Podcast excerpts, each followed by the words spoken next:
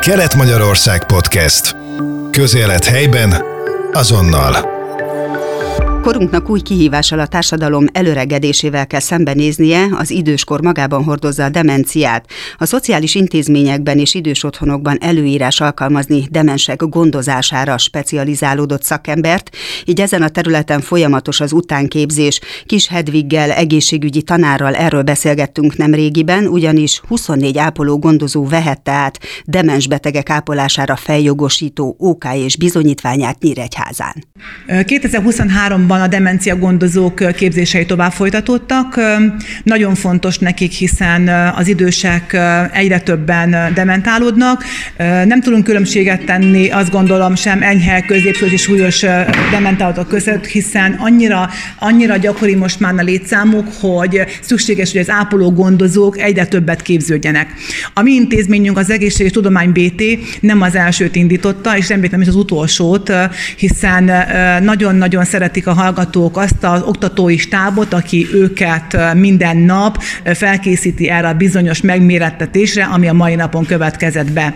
Ma 24-en vizsgáztak, remélhetőleg, de kimondhatom már előzőlegesen is, hogy 24 OK is bizonyítványt fogunk adni a mai napon demencia gondozóknak. Ez a képzés ráépül egy alapképzésre, egy szociális gondozó és ápolói képzésre, ami konkrétan adja az alapot ahhoz, hogy ő demencia gondozóvá válhassék.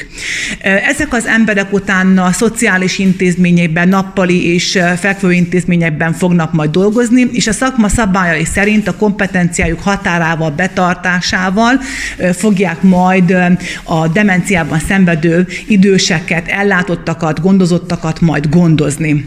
Hétköznapokban ezek az emberek a szociális gondozás mellett fogják ezt végezni. Tehát nem tudunk különbséget tenni most a szociális gondozó és a demencia gondozó között, hiszen mind a kettő egybe folyik, de mégiscsak külön van, mert nem mindenkinek és nem mindegyik ellátottnak van dementálódott betegségcsoportja. De ők már fogják tudni, és már fel fogják ismerni a jeleket arra vonatkozólag, hogy mi van akkor, ha már nem olyan olyan tájékozott, ha térben időben már nem tudja, hogy hol van, mi történik vele, mik azok a fontos szegmensek, momentumok, amelyekre figyelni kell a hétköznapokban.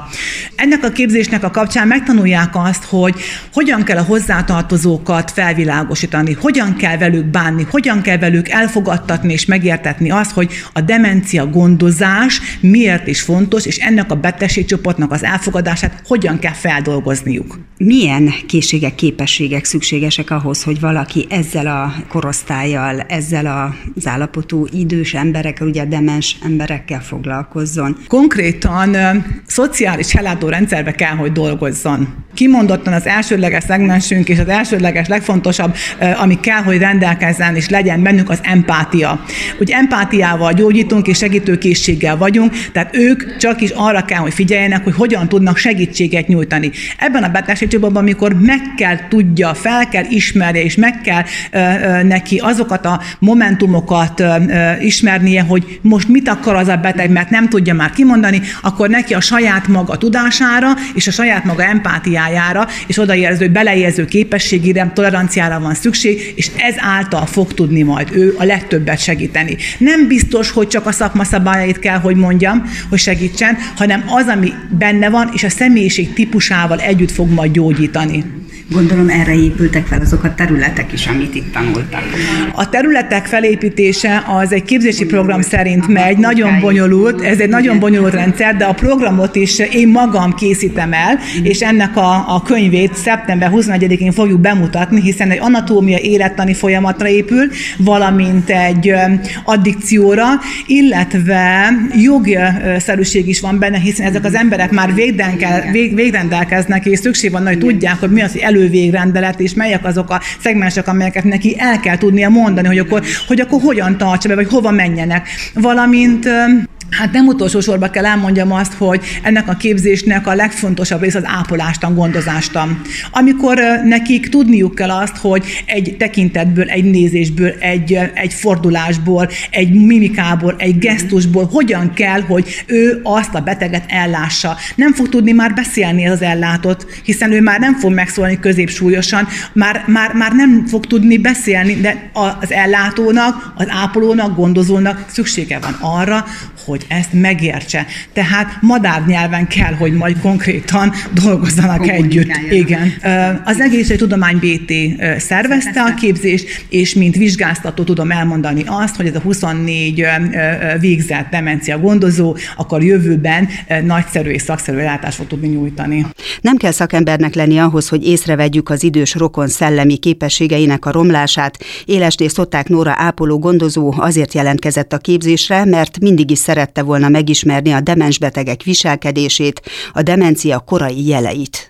A munkája során milyen helyzetekkel, milyen élethelyzetekkel találkozik, amikor tényleg a demensbeteg, vagy a demens ember, inkább nevezük így ezt az állapotot, segítségre szorul? Nekem személyes motiváció volt, hogy ezt a képzést elvégezzem, mert szerettem volna megérteni a viselkedésüket, hogy miért, milyen helyzetben hogyan viselkednek, és hogy ezáltal hatékonyabban tudjak velük foglalkozni az ő gondozásukban. E, igen, a helyzet, a hozzáállás, tehát hogy hogy állunk egy demens beteghez, hogy kommunikálunk velük, hogy viszonyulunk hozzájuk bizonyos helyzetekben, hogy gondozzuk őket, a testi környezeti higiéniájukat hogyan tudjuk biztosítani, vagy annak a területén miben tudunk segíteni nekik, mert vannak ugye, akik önállátásra még részben képesek, de vannak, akik már segítséget igényelnek, és sajnos vannak olyanok, akik, akik teljes mértékben már segítséget igényelnek minden területen.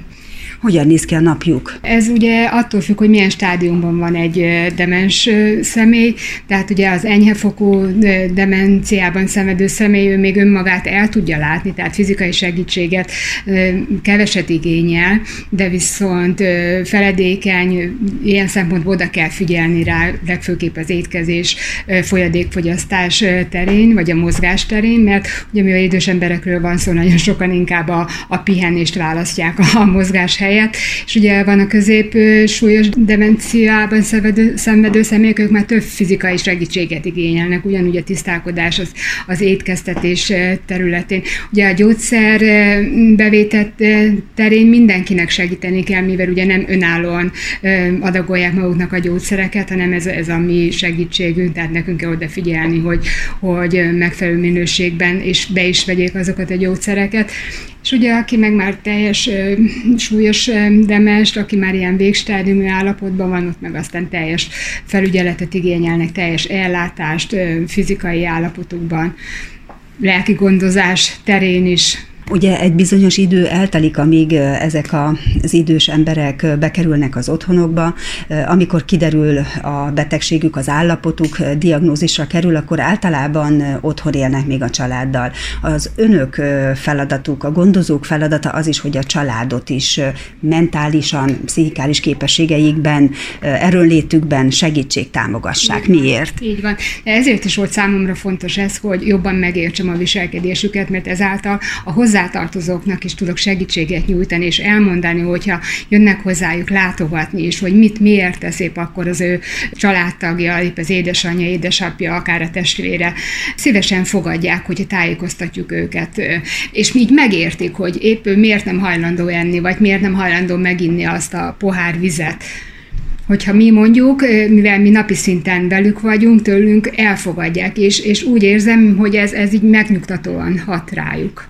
Melyek azok a jelek, amelyből a család következtethet arra, hogy demenciáról van szó? Erről is beszélni kell, mert nagyon sok olyan helyzet van, amikor akár milyen más betegséggel is így vagyunk, hogy későn kerül diagnózisra a páciens, és hát itt is jellemző az, hogy minél hamarabb kellene, vagy kell erről tudomást szerezni, annál jobb kilátásai vannak az idős embereknek. Igen, nehezen ismerik fel, és aztán nehezen is fogadják el, mikor ugye kiderül, hogy hozzátartozók a demenciában szenved.